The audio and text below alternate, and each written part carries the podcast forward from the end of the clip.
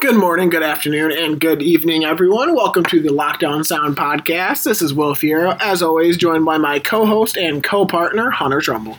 How's it going, everybody? Uh, we're actually missing a man in action tonight, Michael Scholl. He also is part owner of the company. Uh, he couldn't make it tonight due to job obligations, but he will be here with us on the next podcast. Um, just a little bit of insight on the Southern Michigan Waterfowl Chasers. We're a relatively new company. We've only been around for about six months now. Um, We're moving up in the ranks, though. I'd say our calls are doing pretty well for ourselves. How it all started is uh, we actually went to our buddy's house. We were watching a U F C fight, and uh, we decided we were all going to get drunk and have fun. And I had been making calls already for my lathe, for my lanyard, and uh, we decided that it would be a good idea just to start making bulk orders and trying to sell them. And, you know, some of us really thought, uh, there's not really any way we're going to sell that many calls, but it's actually been going pretty well, and uh, we're looking to keep upping the audience and get more of a following, and hopefully uh, everyone listening to this can jump on board. Right, right, right. So a little insight of what the products we carry are. We have uh, different sounds when it comes to ducks. We have single reed timber, double reed timber, um, single reed open water, and double reed open mat water, along with woody whistles and Canadian spec and uh, uh, lesser calls as well. Sorry about that. Um, joining the production line shortly will be some more apparel aside from our hats and shirts that we're already selling, as long as well as uh, grunt calls for deer and works like that. We're looking to start broadening our horizon on everything. You know, we're in talks with some different companies and, and kind of within ourselves about how we want to make our products better, um, you know, more pro- more friendly to the user. Um, and right now we're just trying to grow up, grow the ranks and get people to really acknowledge us as a company. And we're just trying to meet and get to know everybody in the industry so we can get a name for ourselves. You know, we're not looking to make it real too big right yet, but um, if we can get to know some people and have them use our calls and hopefully they like them and give us some feedback, that's all we're looking for. All right, so let's hop right into what you guys are here for today. Our topic of discussion today is going to be public land compared to private land with some land lease work thrown in there. So let's start off with just some quick things that we know about public land and some experiences we've had. So what kind of what kind of stuff have you had happen to you on public land, both good and bad? Well, I've hunted on public land my whole entire life when it comes to waterfowl. Um, I don't own any or lease any land out that has anything that waterfowl like to land on. So I've had good and bad experiences. You know, we've we've showed up and had great experiences. You get to meet a lot of new people, and it, it kind of makes you close quarters, and you kind of have to learn to uh, work together and uh, help help each other out to shoot as many ducks or geese as possible. But there are some bad experiences mixed in there. I have had people row through my decoys or shoot at my decoys. Uh, people will sky bust just to keep ducks away from you. Um, come out twenty minutes after shooting hours and find their spot ten feet away from you. You know, the typical public land problem that everybody runs into. And, uh, you know, there's there's just a couple bad eggs that inevitably make that public land have a bad name for itself that I think uh, could, could easily be fixed if we had more people with better insight. Uh, and that's what this podcast is for. All right, so you threw out the people coming in too late and people leaving too early is probably the biggest thing that I've had issues with. So I will ask you right off the bat, what kind of stuff, what kind of time frame do you think people should be walking in and out of? How early is too early? How late is too late? I don't think there is a such thing as too early. I, I mean, I'm coming in as far as walking in, correctly? Correct. Yes, I don't think there. I don't think there is such thing as too early. You know, the early bird gets the worm. Um, especially on especially on public land, you know, you walk in there and if you have a spot in mind, you better have a couple more spots because, you know, there's guys that'll camp out there. They'll camp two, three nights. If the spots are that, you know, taken up, they'll try to get the spot. So you better have something in place, backup plan, plan B. Um, I usually get there about three hours early to try to get everything set up, get my decoys out, uh, get a lay of the land a little bit better once I get in there, kind of feel which way the wind's going, what the weather's telling me. Uh, but leaving... Uh, that's a whole different story. Uh, Uh, for me, I feel like it's just one, if, you know, if you, if you bag out, if you get your limit, or if you're sitting there and you're just ready to go home uh, and call it quits for the day, I think, you know, it, it's kind to the other hunters on the lake that if you can find a way out without bothering them or the game around them, you, you should do it. But if you can't, then I would wait as long as you can, you know, start waiting for other guys to take off off the lake, or wait for the waterfowl to settle back down and to go into a dry period of the day. So one of the biggest debates you always hear about waterfowl hunting, especially on public land, is the deer hunters versus waterfowl debate. So how do you mix up the fact that deer hunters have to stay out there a little longer and are typically more disturbed by movement than duck hunters?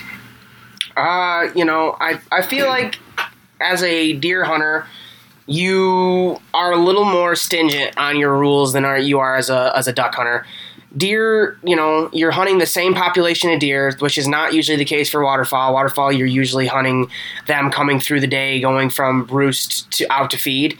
Um, while deer, you're going to hunt the same population of deer year round. So the same the same guys hunting deer on a public land, they really need to be, you know, ready to have other guys hunting as well, and be kind to one another and work with each other, because, you know, you spook you spook a deer off a guy's piece, you know, and that deer will be gone for a while. And uh, I think it's just, you know, you have to be a little more kind, a little more cognizant. Right, one hundred percent. So what what kind of things do you see most? You hunt both public and private, but mostly public. So what kind of cons do you see about hunting private over public? Do you see any, or is private pretty much always the better way to go for you? Private is a little bit better to me, just simply because I don't have to deal with the other people coming on and off. I don't have to worry about anybody.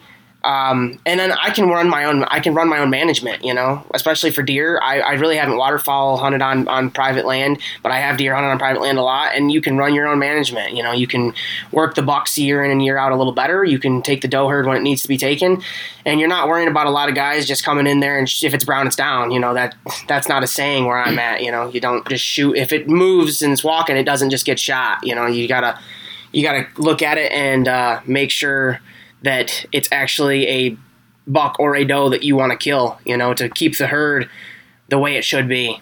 Yeah, I think we all definitely know those hunters that no matter what the size is, if it's a yearling or not, they, they shoot it down and hope for the best on that shot. Yeah, yeah. And I, you know, I don't want to, I don't want to turn them hunter down either, because we need more hunters in this industry to keep everything moving, keep money flowing, and just to teach more people. So I'm not, I'm not coming, I won't come at anybody for shooting, you know, a small deer.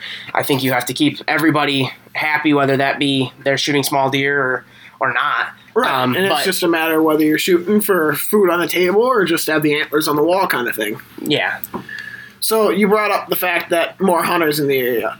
Obviously, we've seen an overcrowding, especially around our part of Michigan, in the public land areas, but yet the hunting population is going down. So what kind of stuff do you see coming from that?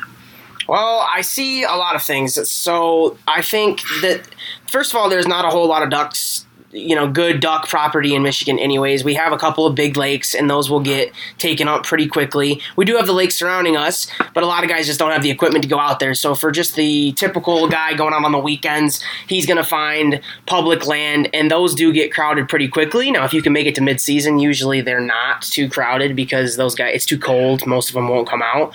But um, I just feel like our public land is starting to be used up. It's starting to be taken slowly. Um, and then, you know, there's not enough private land to go around because most guys can't afford to go out there and lease this land that's a honey hole for ducks. You know, they just, they don't have the money, they don't have the resources, and they're not willing to put that much time in because most of these guys go two or three times a year. You know, they're not going more than that. They're, they're just a small weekend warrior guy, and they just want to go have fun with their buddies. So public land is where they want to be. Right, and do you think that, I mean, one thing I feel like I've realized a lot more is that there are more weekend warriors just because you're having to travel longer distances to find good hunting land. I mean, we're blessed in the area that we live in as far as, what, there's four or five different public land areas that we could go to within an hour of us. Yeah, yeah, yes. And I think the stats show that if, if there's hunting land within forty-five minutes of you, public land to hunt, you're more willing to go hunt that land. If you live outside of that forty-five minute window, you're not go- you usually will not go find that land unless you're a really big time heavy hunter. Then you might go find some private land to lease, or you might be willing to make that hour drive out to somewhere. But luckily where we live, we do have enough public land to go around. You just have to be cognizant and willing to work around everybody that's there the first couple of weeks. Right. So from the from the leaser's perspective, mainly from the farmer's perspective, what do you think, why are they going more towards land leases rather than just letting, you know, back in the, our parents' generation, you'd be able to just do some weekend work for them and then be able to hunt their land in the wintertime. So what kind of stuff are you running into as for why it's a transition to more financial reasons rather than that? So I think a lot of these guys have, uh, you know, they're they're the small middle ground farm farmers. They need money. Um, they don't always have enough money to go around. So a lease works, you know, they, they can get lease, they can lease it from the farmer themselves, and they get the ground to work up, and they can sublease out to a hunter and make even more money off of it. So it's a win-win for them. And then I think leasing binds you to a contract, and you know, there's a lot of things you can write into this contract. So if you're just letting somebody come on for the weekend, they can really tear up your ground pretty quickly if they're not, you know, if they're not nice guys. And, uh, I think by leasing it out, you can really test the waters and, and see who you're leasing it to. You know, you're able to almost treat it like it's a date. You know, you go on there and you're trying to learn their personality and who they are as a person. Are they going to treat your land with respect? Are they going to treat the animals with respect like you'd want them to? And uh, by putting it in contract form, you really protect yourself, and it protects them too from anything bad that were to happen. So do you think that the issue with overcrowding on public land is more that m- less people are leasing, or there's just not as much land to lease going around? I think it is the crowding is happening because I think a lot of guys are not willing to put the money into the pool. They're only going to be there for two or three weekends maximum. They're not going to hunt into those later those later days. They're not willing to deal with the cold. They're going to be there just in the very beginning. They don't want to put the money up, you know, and so they're willing to just go out there and fight with the crowds to shoot a few ducks. They don't really care. All they want to do is shoot six or seven ducks on the year and go home and drink some coffee and call it a day. So I really don't think it has to do with anything with from the land perspective of it. Uh, I just think it's got a lot to do with the money and the time they're willing to put in. So leases are obviously very expensive, especially in our area, and especially even more come late season goose and late season waterfowl in general. Why do you think, I mean, are the prices so high because the farmers want more money, or is the pricing so high because they have so many people knocking on their doors and they know they can get basically a bidding war started on their property? I think it has a lot to do with the bidding war. Uh, right next to me, especially for deer hunting, I don't I don't know a whole lot about the waterfowl piece of it, because most guys leasing land for waterfowl hunting, they're doing it for one or two days. They're just coming in. They're gonna pay. They're gonna pay a good chunk of change to come in there for one or two days, go get their limits, and come out of there. Now, deer hunting, you're gonna lease that land for the whole year. You know, and it could be in the contract differently that you, maybe you can only do it for bow hunting or maybe only gun season. But most of these guys are coming in the whole year. And I know that there's three or four fields right around me that are leased by guys that aren't even from here. They're from either a different state. There's two guys from Ohio. And I know there's some guys from Detroit, which is an hour away from us. So I think that there's guys coming in with money from cities or other places that don't have the hunting land that we do. And they're really willing to put the money and the time in to come take land. And I think some of these local guys just aren't willing to put the money in that they are, you know. So you think it's more just the fact that people are willing to offer more money rather than the farmers need more money than they used to? Yes, I, I do. I do think it's they're willing to offer more money, you know, because there's a lot of guys right now that, that still hunt on private land that they don't they don't even pay for. You know, it's just because they know the local farmer, they're willing to help him. Now, if someone shows up on that farmer's door and says, hey, I'll give you a couple grand to hunt this this weekend and maybe the next weekend, is that hunter going to get it? You know, is that farmer going to tell the guy that he's known his whole life, hey, you can't come hunt here? He probably will. You know, he's willing to take that money, and it's nothing personal on the farmer's point of view. It's just he needs the money, and if the guy's willing to offer it to him, he's going to take it. Right, so a lot of hunters in our area, I mean, there's a lot of states that I've been researching as we start to do some out-of-state hunt research and stuff like that, where it's extremely hard to lease in those states. I mean, there's some states that it's illegal to lease land out of. How easy do you think Michigan makes it? Like, there's a lot of laws and loopholes, but do you think the, the D N R and the state in general could do a better job of making it more optimal for hunters to lease waterfowl land and deer land? I think that it it could be a little more presented, you know, a little more presentable. They could definitely show land. There should be something so people can get on there and show their land off, you know, be like, hey, I got land to lease, and this, you know, go on a certain website on D N R and just be like, hey, this is how big it is. This is what it is. This is what we got seeing here, you know, and then, it, but it would unfortunately cause a bidding war, being able to see it. It's not just walking up and, and scouting and knocking on people's doors. I think, um, Michigan, though, makes it pretty easy to lease land. I, I don't think that there's too much of a problem with being able to lease the land. Most guys leasing land, I feel like it's just a handshake agreement, or it's just a quick write-up and they sign their name. You know, it's it's money in hand and they go shoot some stuff, and there's not too big of a deal. The government doesn't have to get involved all that often.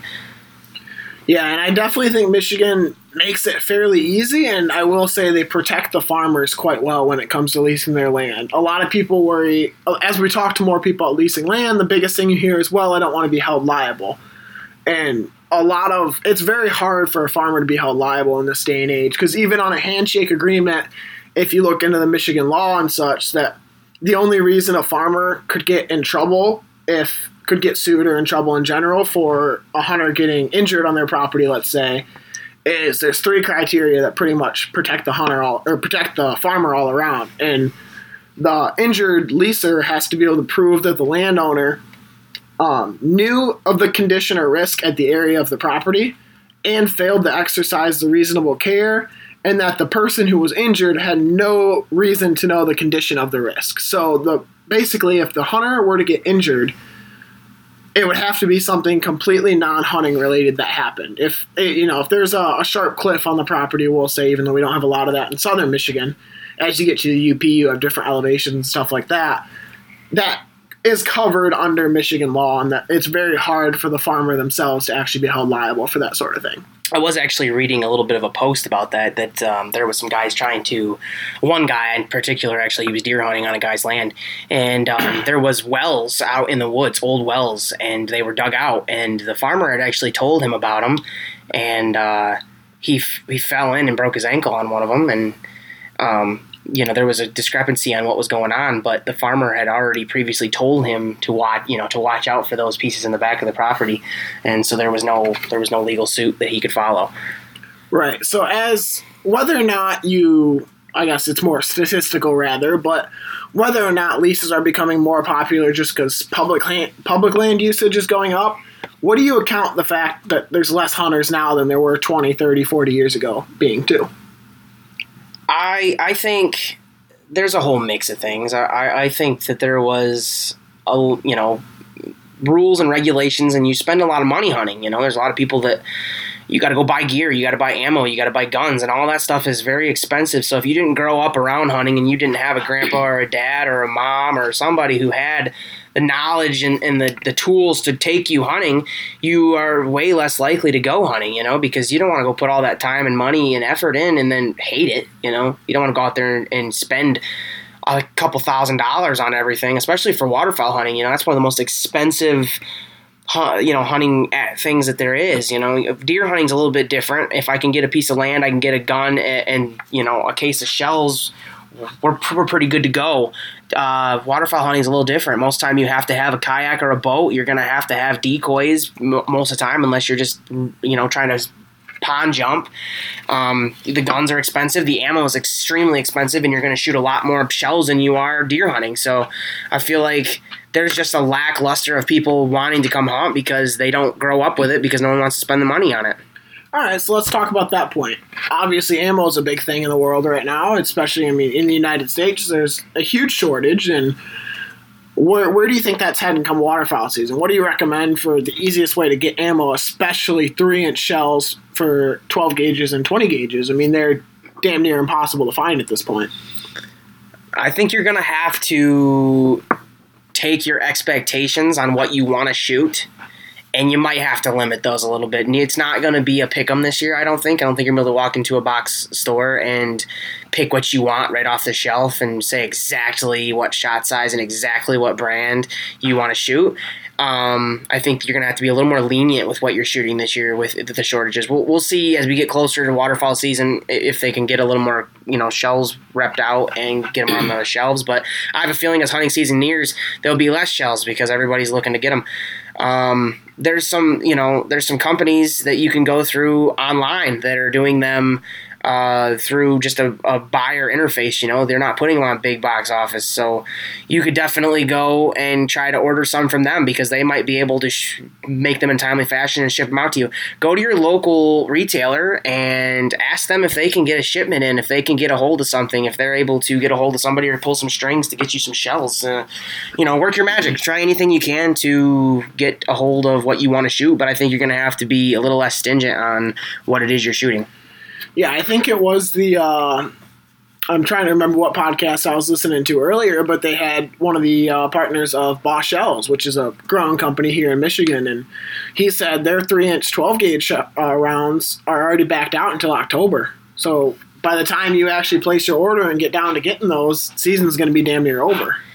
Yeah, yeah. I mean, the – you had to get on it a little earlier. Uh, I, I, it was unforeseen, I think. I think a lot of people thought we were going to come back and there was going to be back to normal, full shells on the shelves like they used to be. We'll see as we get closer. But uh, I think really a lot of guys' only options, if they've waited this long, is going to be going to your retailer and seeing what they've got left. And you're just going to have to be a little less picky on what you're shooting. Yeah, I think you're definitely right. So what kind of, I mean... even being less picky, though, you go to a lot of the stores around us, whether they're the local big Cabela's, Bass Pro names, or the small, small, you know, mom and pop shops that are in town here, you can't find realistically anything. So what kind of, how do you start to find those ammunitions, and how do you solve that problem before waterfowl season comes around? If it's me, I'm, I mean, I'm looking online, seeing if I can find anybody who distributes online.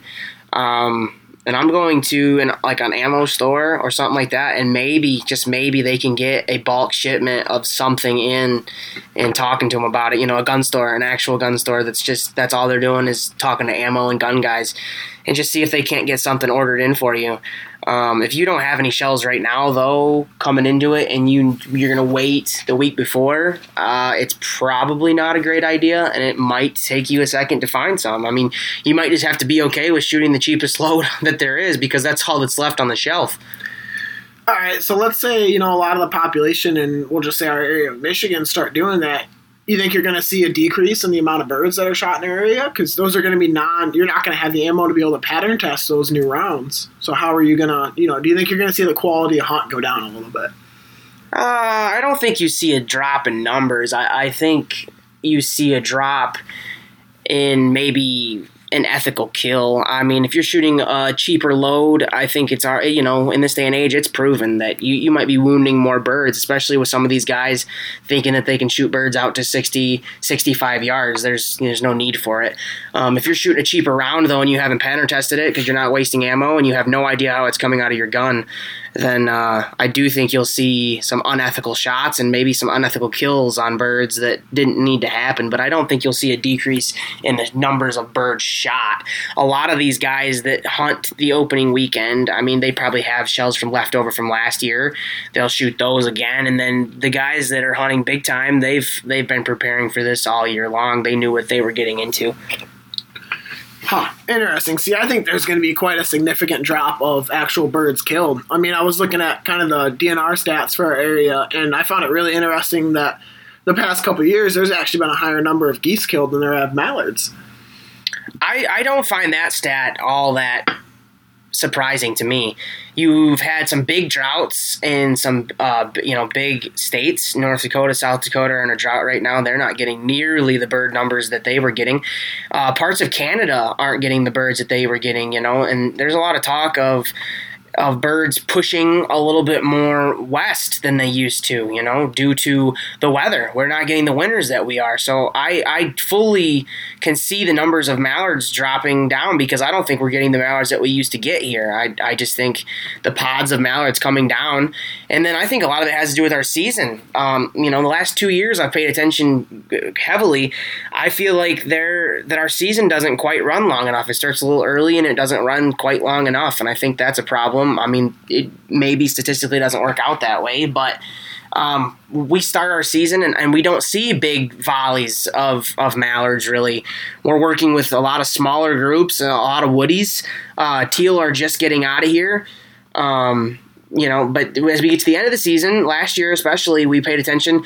Our winter didn't come in late, and that might be it. That might be the winter. The winter came in late, and um, we weren't seeing a lot of big flocks of birds until the week that we were done. You know, it was it was the end of season, and then they came down. They were coming down. So I don't know if we need a bigger push on the winter, and it'll push them down here a little faster and get us into the middle of the season. Uh, I don't know if Canada didn't see the winter that they wanted to to push them down, or if we're just not getting the fronts that we are. But I think a lot of people in different states ran into that problem last year. There's the winter just didn't show up, and nothing got pushed very heavily.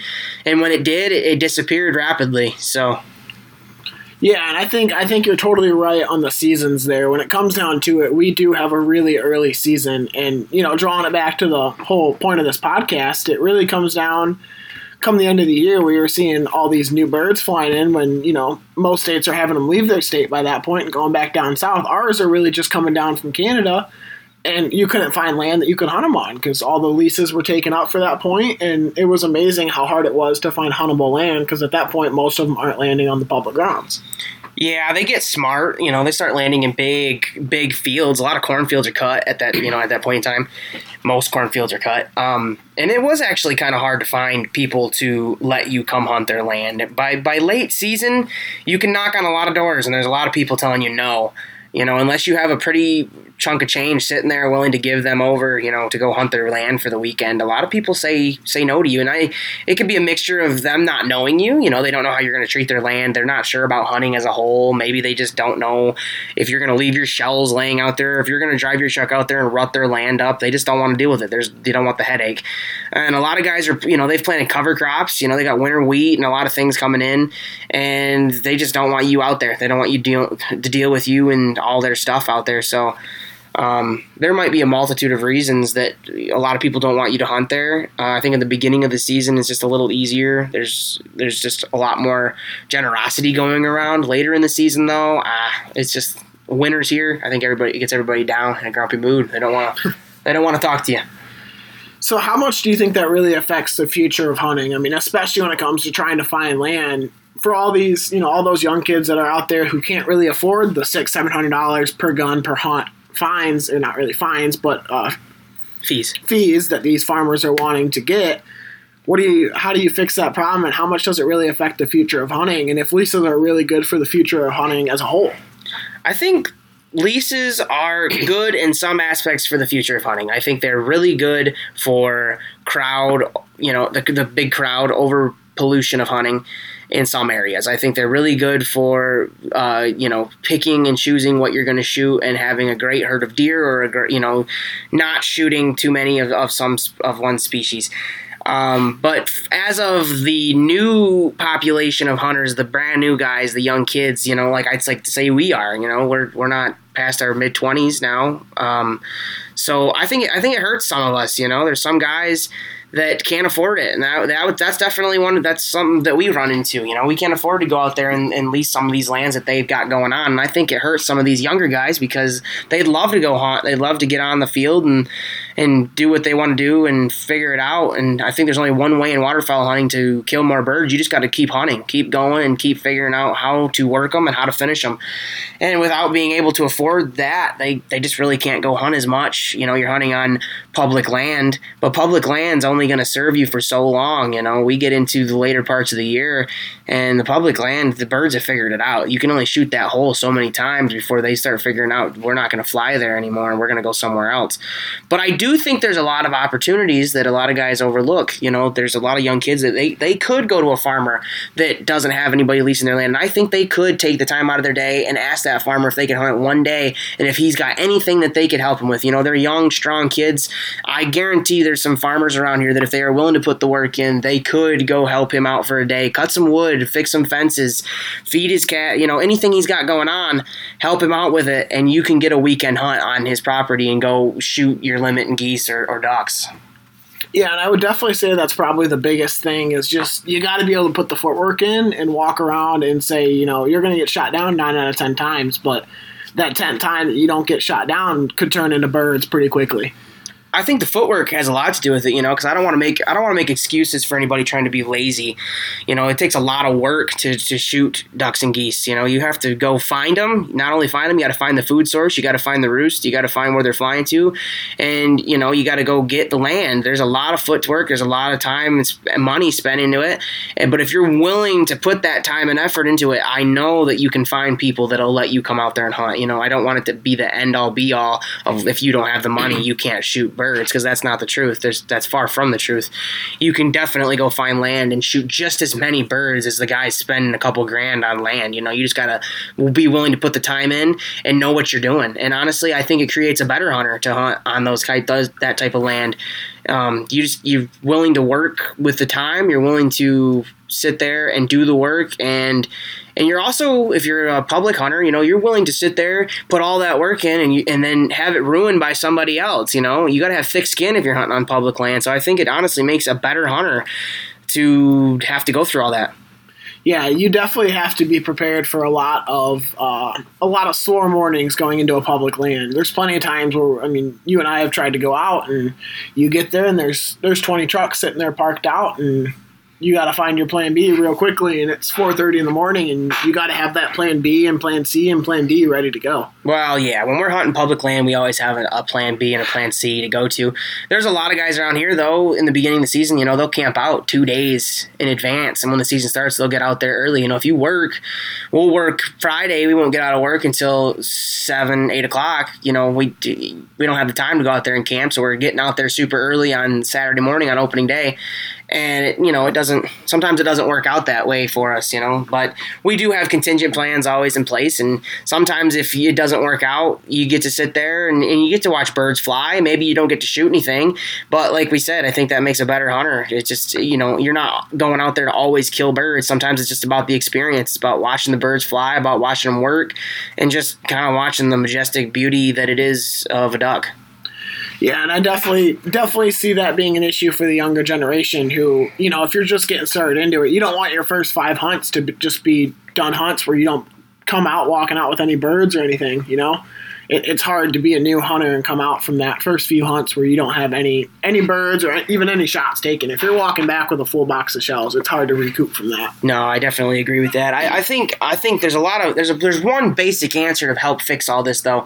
If we can start working, you know, start working together, you get some of these guys that hunt, they're older generation, they've hunted their whole entire life, and and maybe they're not killing their bag limit of birds every weekend, but they they know how to go out, have a good time, and kill a few birds. I think. If they could get some of these guys to take these kids under their wings, you know, if these kids were willing to go out and work with these guys and, and work with these farmers that know their fields, and they could definitely have a lot more fun and go figure it out. Especially these public land guys, you got to be willing to work with people, because I think you could kill more birds if you're just willing to sit there and not argue and yell at each other and get into fist fights on public land about if you're sitting in the right spot or if somebody's shooting at your birds or whatever it is. If you're willing to go work with that guy, maybe you can kill that volley of birds, you know? Yeah, I definitely think, especially on the lake that we, you know, the lakes that we hunt at, mainly on public land, it really comes down to the etiquette that everyone brings to the table. If you got guys there that are only there for themselves to kill the flock of birds that flies over them first, you know, you got to be able to look at those birds and see where they're going to go and decide, you know, whether they're really locked on the group that's two hundred feet away from you, you know, spread, or if they're if they're looking at your spread kind of thing. I think, you know, that's a big part of it. We go into it, and, and if we're sitting if we're sitting and there's some guys off in the distance somewhere, you know, and there's ducks kind of circling around and they're looking at their spread, you know, I I lay off my call a little bit. I, you know, I sit still for those guys, and I'm not trying to sky bust them, but we've had lots of experiences going out where guys are shooting at birds three hundred yards away from them simply because uh, I don't know if it's jealousy. They want the birds for themselves, or they really think they're going to hit them. I don't know, but if they really think they're going to hit them, maybe we need some more education going on. And that just comes down even more to how young of a hunter you are. And if, if you're going out there and you're a new hunter, maybe you're with a couple of guys that have hunted for a few years now, but you got to make sure you know the adequacy of the land you're on. And if you can't understand that, you need to find private land of somebody who just doesn't care what kind of wildlife is on their land.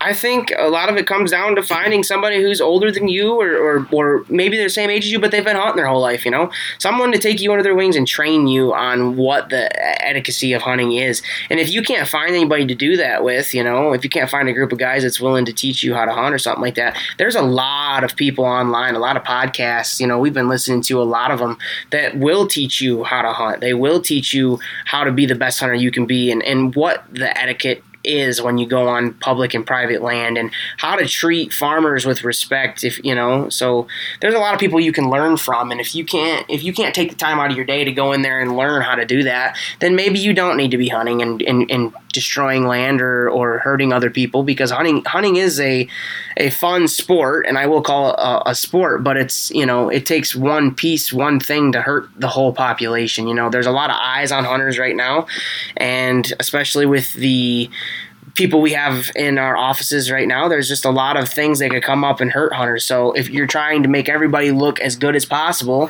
and also expand the brand of hunting, you know, make people like it, make people want to come out and hunt, because if, if one bad apple shows up, you know, that's all it takes for somebody to get rules taken away, or, or something to, bad to happen. Yeah, and I think for a lot of those, especially young kids out there who are trying to find land to hunt on privately, it's important to look at what farms you're knocking on. I mean, I don't want to make it about money, but, you know, if you're offering money down, you got to find the farmers that are willing to accept that money for their land, the farmers that need it. You know, your big twenty thousand acre farms around us aren't going to really care if they get four hundred dollars for some kids to come kill some geese on their land. Yeah, I, I definitely think that. And there's a lot of farmers around here that hunt. They hunt their land. They have big ponds. They hunt their land, and they'd be willing to let a couple guys come out there and hunt, honestly, just just for the good time, just to, you know, teach them the experience that is hunting. You know, you look at a lot of these older farmers, these guys, they like to in, in give wisdom. They like to teach the younger generation, because it gives them the opportunity to maybe feel like, you know, not everybody is is the quote unquote the new generation or the Gen Z of, you know, of everything. They want to and give their embodiment, their wisdom out to somebody else, so maybe one day that they can do the same. Right, and I think for a lot of those young hunters out there, you know, some things to look into if you're if you're in one of those areas that, you know, like I said, we're blessed with a lot of a lot of woodland around here and a lot of water in our area to be able to hunt on. But if you're in one of those groups that you have to drive an hour to find hunting land, some of those things you could look into, like those Pheasant Forever type companies and stuff like that, where they might be set up hunts, but at least you can get the experience of taking out the birds, getting your shot down before you're on that public land, and every shot you miss might be interrupting somebody else's hunt, sort of thing. Yeah, yeah, I definitely think so. And the other thing I found interesting about, you know, we've done some polls on our social medias and our website and stuff like that. sixty-eight percent of the people that we polled were hunting private land, and out of that sixty-six, only thirty-three percent of those have leased land and have even hunted on leased land in the past. So I think it's really important to see that most of the hunters that at least are a part of our following are hunting on their own private land, or at least land that they're not forced to pay for. Yeah, and I think that's a big number to pay attention to. Um, because it, you know, it just shows that there's a, there's a lot of guys hunting on, on family land or on their own land. And, um, you know, I think a lot of these people, uh, they, they would be willing to have somebody come out with them and hunt. Now, maybe you can't hunt by yourself, but if, you know, if you're willing to go out there and hunt with them and, and take the experience for what it is, I think it'd be a good time.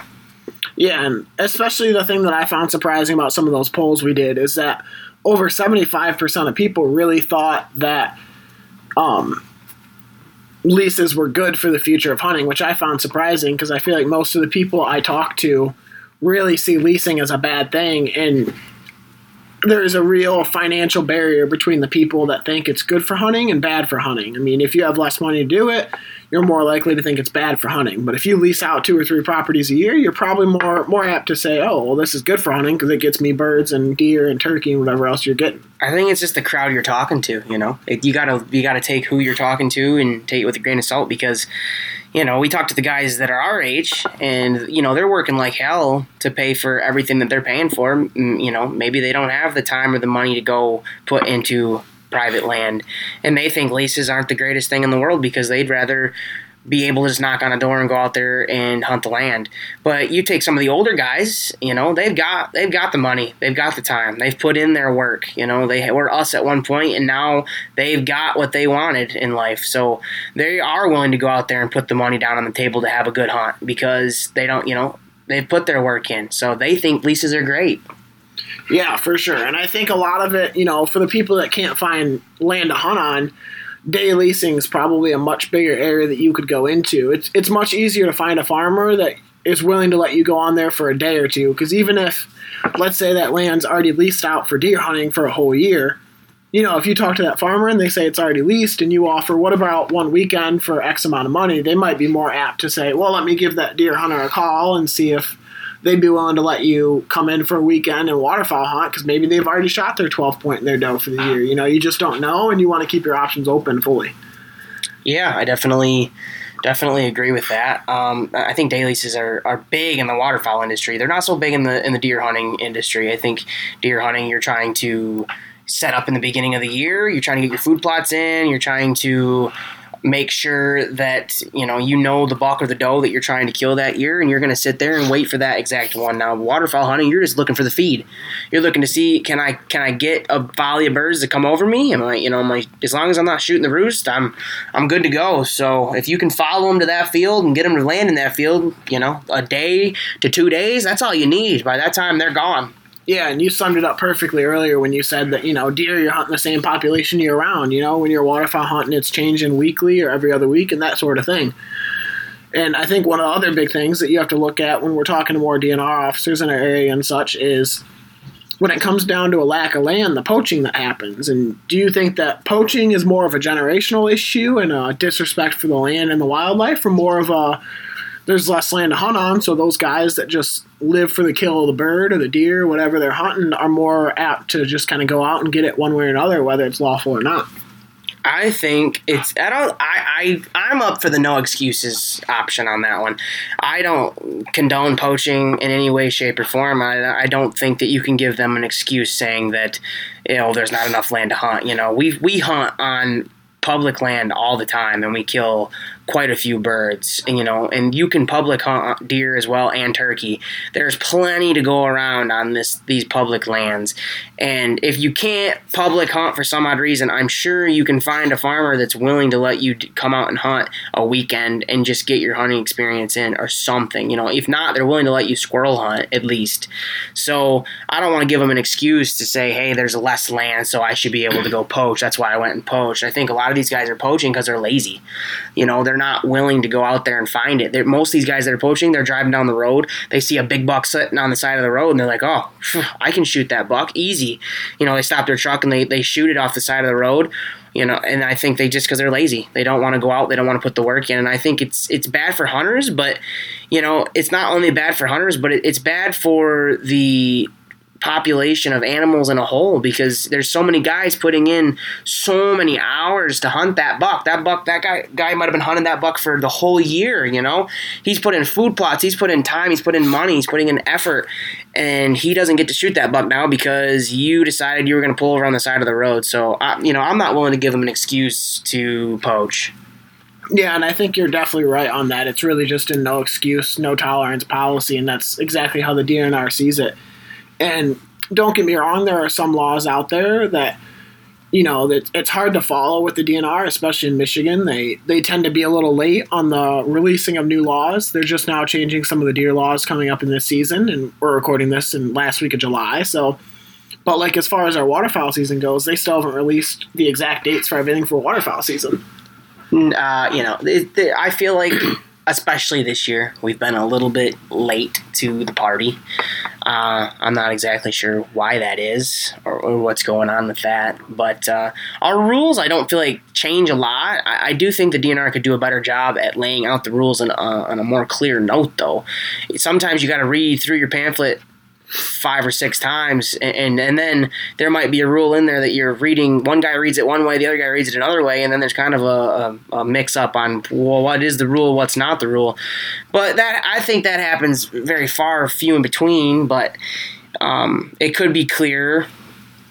Especially in, like, more of the, uh, not necessarily the waterfowl uh, laws haven't changed much the past few years, but last year was a huge year in twenty twenty for the deer season laws changing. I mean, there was a lot of confusion, and I mean, I know people that got talks from D N R, and the D N R were nice enough not to hand out any tickets to anyone I know, but I do know two or three guys that were stopped because the laws change as far as public or private land. I mean, there were certain times in the year where you could use a shotgun on or a rifle on private land, but not a muzzle loader, and it was different for public land, and the seasons came in and out quite a bit, and even though we still have a muzzleloader season in Michigan, there's no longer a week-long muzzleloader season where you can just use muzzleloaders. Even though they still label it as one, the law in the pamphlet and online is very confusing, and even I myself had to call into the D N R to actually get a clarification on the rules. I think due to this chronic wasting disease for the deer population, there there was a lot of changing of the rules. You know, they were trying to, it seems like, get rid of some of the population off, so they're trying to make it easier on guys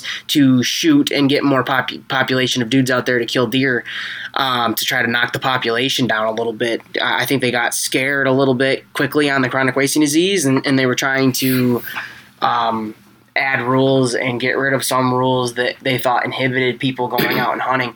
But they did it at a, such a rapid pace that, you know, the guys who have hunted for a long time, they just that's that's the importance of reading your pamphlet and making sure you know what you're you're up to date on your rules. You know, there's a lot of guys that hunted for a long, long time, they just they expect the rules to be the same. They expect the dates to be the same, and they're not. They change. So I think you got to put that on the, the D N R for maybe making it a little easier to find, a little a little better to do, but also got to put it on the hunter to take the time out of the day and go actually read your state's rules and your regulations and your dates.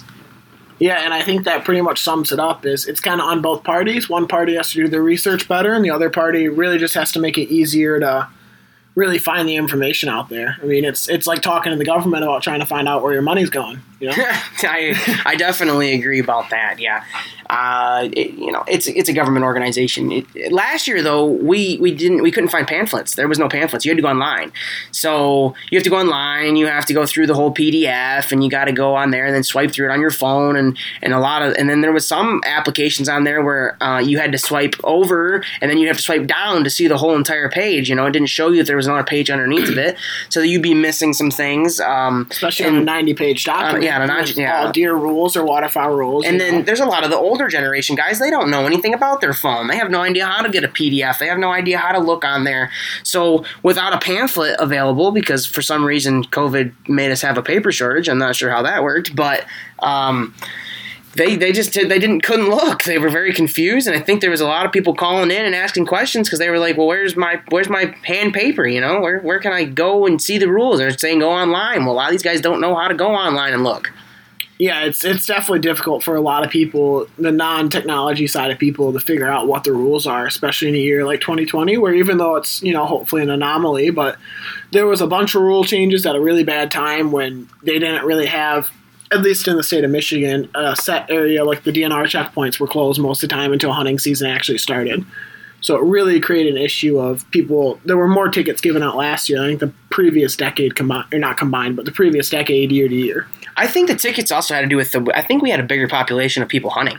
There was nothing to do at the end of last year, absolutely nothing. Nothing was open. You couldn't do anything. By that time, everybody was kind of over the blissful, uh, you know, puppy dog stage of, oh, I get to stay home and not work.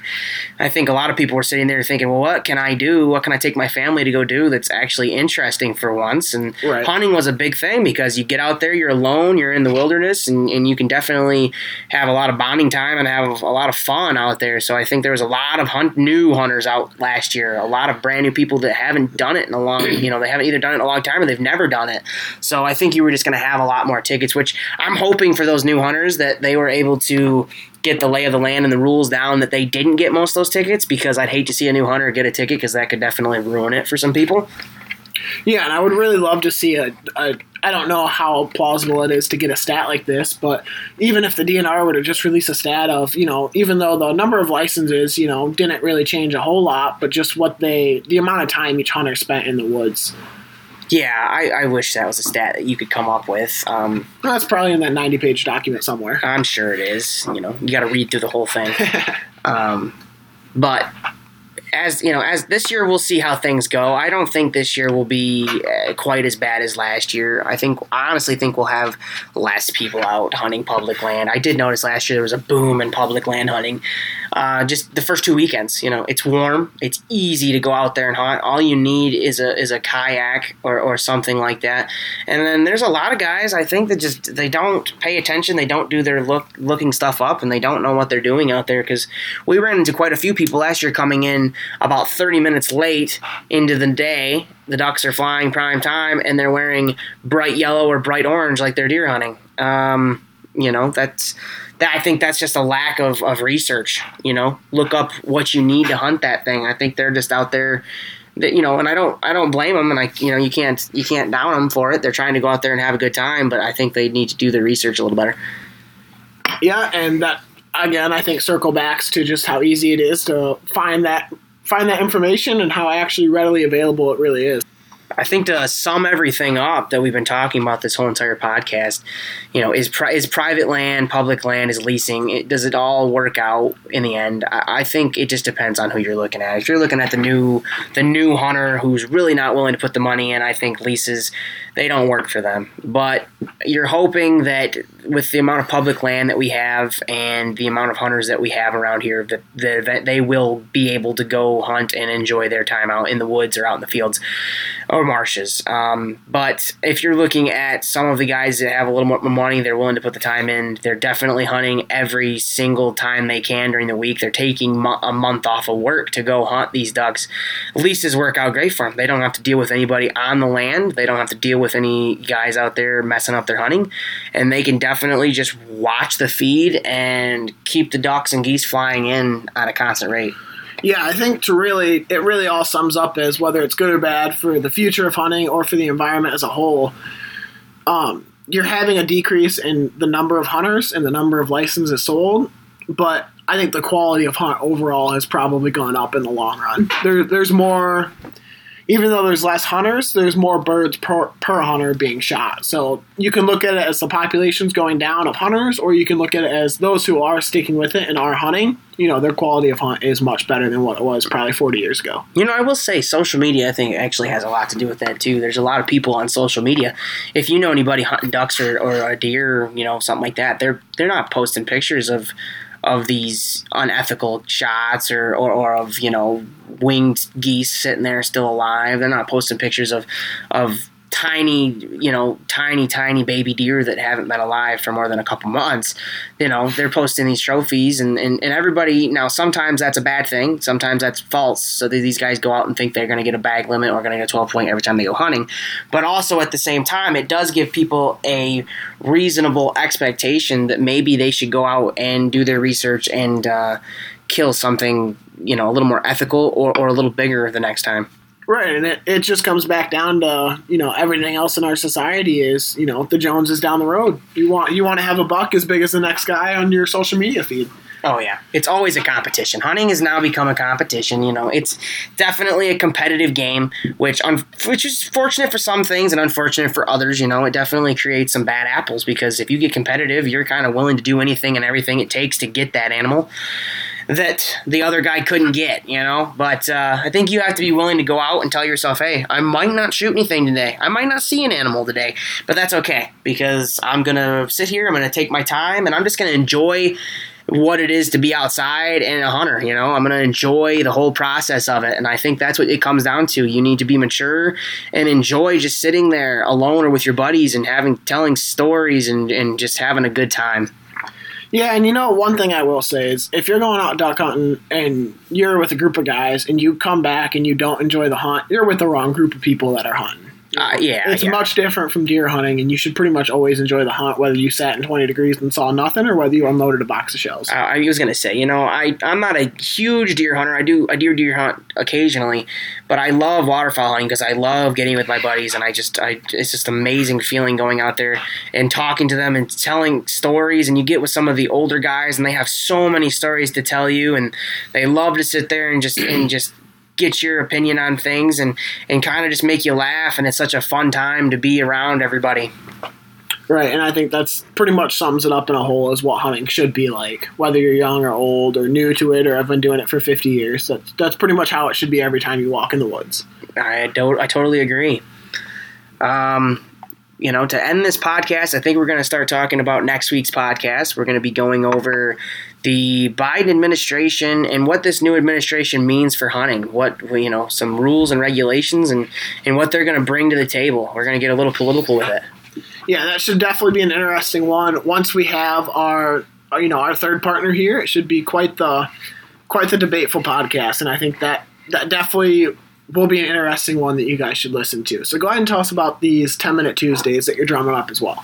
So the ten-minute Tuesdays are going to be every Tuesday. We're going to do a ten-minute uh, podcast. They might go a little over sometimes, but they won't be much more than fifteen minutes at maximum. But um, it's going to be a topic or you know, that causes a debate. You know, it's going to be something that is kind of one group is saying it's a go and one group saying it's not a go. And uh, we're going to kind of lay the topic out in the first five minutes and in the and, and uh, go over it. And then in the second five minutes, we'll kind of go over last week's topic or what everybody was saying in the comments and kind of how we feel about it. And, and maybe we were surprised, maybe we weren't surprised. So, all right, guys. Well, I hope you enjoyed the first episode of our Lockdown Sound podcast. Um, Southern Michigan Waterfowl Chasers dot com is where you can find all of our Uh, products and stuff like that. You can find anything from our duck and goose calls there. Tons of different sounds for each one. Our sound bites are available on our websites as well with our woody whistles. And another thing that is starting to pick up some steam in our product line is our custom knife work as well. We do a lot of custom handle work. And if you guys are looking to get a gift for somebody or something for yourself that has some, you know, custom wood burning, stuff like that in it, definitely a way to go. And our apparel line and decoys will hopefully be dropping soon. So be on the lookout for that as well, guys.